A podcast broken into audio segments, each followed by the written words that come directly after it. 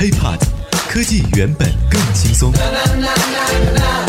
嗨，欢迎收听本期 IT 大字报。各位好，我是华生。这期节目呢，咱们说跟双十一有关，说没关系吧，也能说得过去。咱们来说说他背后的马老板。想必大家都已经知道了，马云跟王菲合唱过歌曲之后啊，又可以说是跟中国最顶级的那些动作明星，什么吴京啊、甄子丹呐、李连杰等在内的一票中国动作明星在内，联合演了一场大概二十多分钟的电影。而且呢，这部电影在背后更加实力雄厚啊，还有洪金宝、袁和平、陈晓东这样的金牌武术指导前来助阵。而且呢，这些大咖呀还都是零片酬出演。马云的号召力可以说是一支穿云箭，千军万马来相见。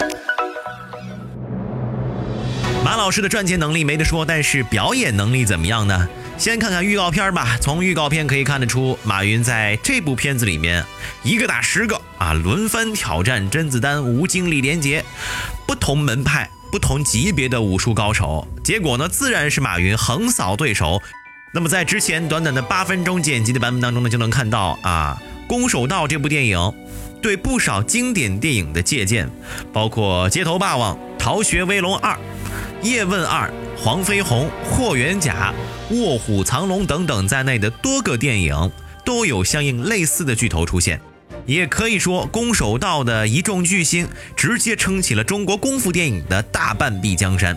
当然了，致敬是致敬啊，最终结果都是被咱们也说过了，被马云一一击破。而且在和甄子丹的对手戏当中，马云真的打的是还行。挺好的，虽然说大部分的动作都是替身给做的，而且呢，呃，别说大家了啊，华生都能够看出来中间的端倪。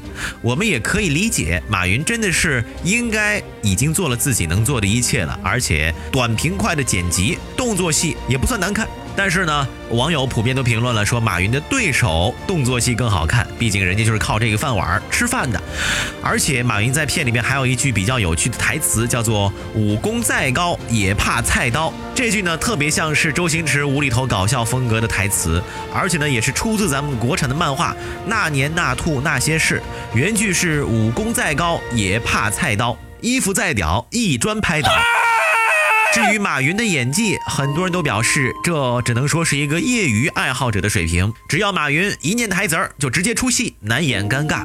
不过甄子丹在双十一晚会上，大家也都看了啊，可以说是对马云甘拜下风。而且呢，各大影星也对马云爸爸赞不绝口。这样的话固然大家也不要太当真。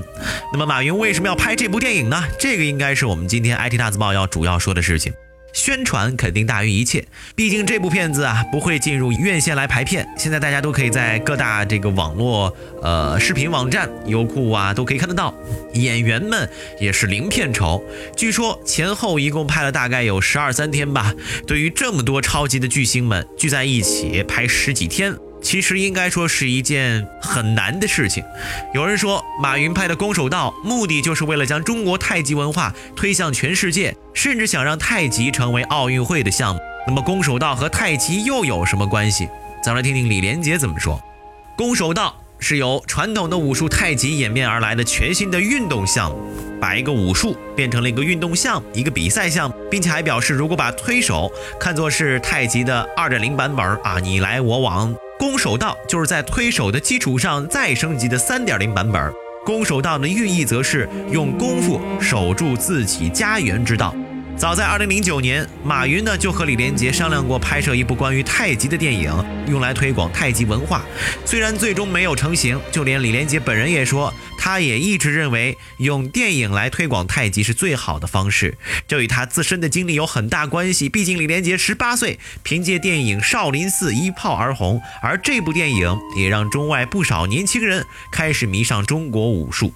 李连杰显然想在太极上复制当年的我当年的神话，不过随着功夫片的没落，以及以严方大师为首的表演太极在中国沦为江湖骗子，太极这几年啊，在老年人心中的地位已经远远不如广场舞了，更别提现在的八五后、九零后、零零后、一零后。而要改变人们对太极的印象并不容易啊。至于电影是不是最好的推广方式，这就不太好说了。在当下这个节骨眼儿，在武侠片和功夫片没落的今天，叶问这样的功夫电影也对推广咏春起到了很好的作用，但这和电影的质量本身啊也有很大的关系。那么从这个领域来看，攻守道应该是目前最新的一个了，而且效果看起来还不错。在二零一七年今年的天猫双十一晚会上，马云主演的旨在推广太极的电影短片《攻守道》面向全球首次播放。当人们都浅显的认为这是马云的另一个娱乐跨界的时候，殊不知在六年前，马云和李连杰即已经成立了太极禅公司，真正的去推广太极文化的传播做一次尝试。那么在影片《攻守道》当中的主人公马师傅，在华山派先后和泰拳、拳击。相扑等多个武术流派的高手过招切磋，从这些情节也能够一窥马云和李连杰他们的愿景，绝不仅仅是推广以电影的方式去这么的推广太极文化，他们呢是想让中国的太极以攻守道这样一个运动项目的方式进入世界，甚至进入奥运会是他们的究极理想。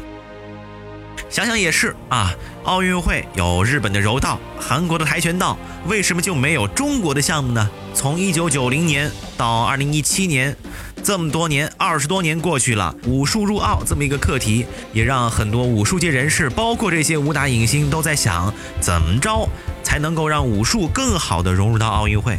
或许我们今天所看到的攻守道，以及它背后蕴含着很多太极哲理的这么一个运动项目，还真能够梦想成真，进入奥运会呢。那么说到这儿，估计很多朋友跟我一样啊，都很好奇。那么攻守道到底是怎么一个比赛项目？有什么规则呢？对此，李连杰在接受采访的时候也说了啊，说等这个赛事推出之后，观众一看就能明白了。但是他能够保证攻守道比赛是一个更具对抗性和观赏性的比赛。比如说呢，赛场的正中间是一个一点五米高的擂台，将对手打下擂台就得分，谁胜谁负非常的清楚。那么此外，擂台本身也非常具有中国特色。我相信在本月十五号啊，在北京开幕的攻守道第一场比赛上呢，当时应该也是央视体育播出了啊。呃，到底这个好看不好看？大家呢上百度啊，上网站上一搜索便知。那场比赛呢，华生自己是看了啊，呃，估计很多朋友看完之后跟我有一样的感受，就是傻傻的分不清楚攻守道跟摔跤到底有什么区别。哈，呃，只是觉得这个场地似乎更小一些，擂台更高一些，而且呢，有一个这么小的场地，除了双方黑方和白方之外，还挤着一个裁判。裁判呢还时不时挡挡镜头，看起来别别扭扭的。当然了，这个吴京在现场也说了，这是攻守道的一点零版本，希望能够马上进入到二点零版本，能够让它更具有观赏性。简单来讲，从技术手段来讲呢，能够区别它和摔跤的不同。最明显的一个特点就是摔跤，很多时候呢发力除了腿之外，靠的是用手来去抓。啊，去薅对手，但是攻守道呢是不允许用手去抓的，更多靠的是你的肩啊、肘、胯等等啊这些蓄力和发力、借力打力去把对手摁到台下去。最后呢，咱们就来用马云自己的话来说，这事儿啊，只不过是他在实现自己年少时未完成的梦想，而马云的这场电影梦也只是个序幕而已。OK，以上呢就是本期 IT 大字报的全部内容了。如果想和华生取得更多的交流，可以添加我的个人微信，就在节目简介备注当中。当然了，也欢迎大家关注我们的喜马拉雅账号。我们下期再见，拜拜。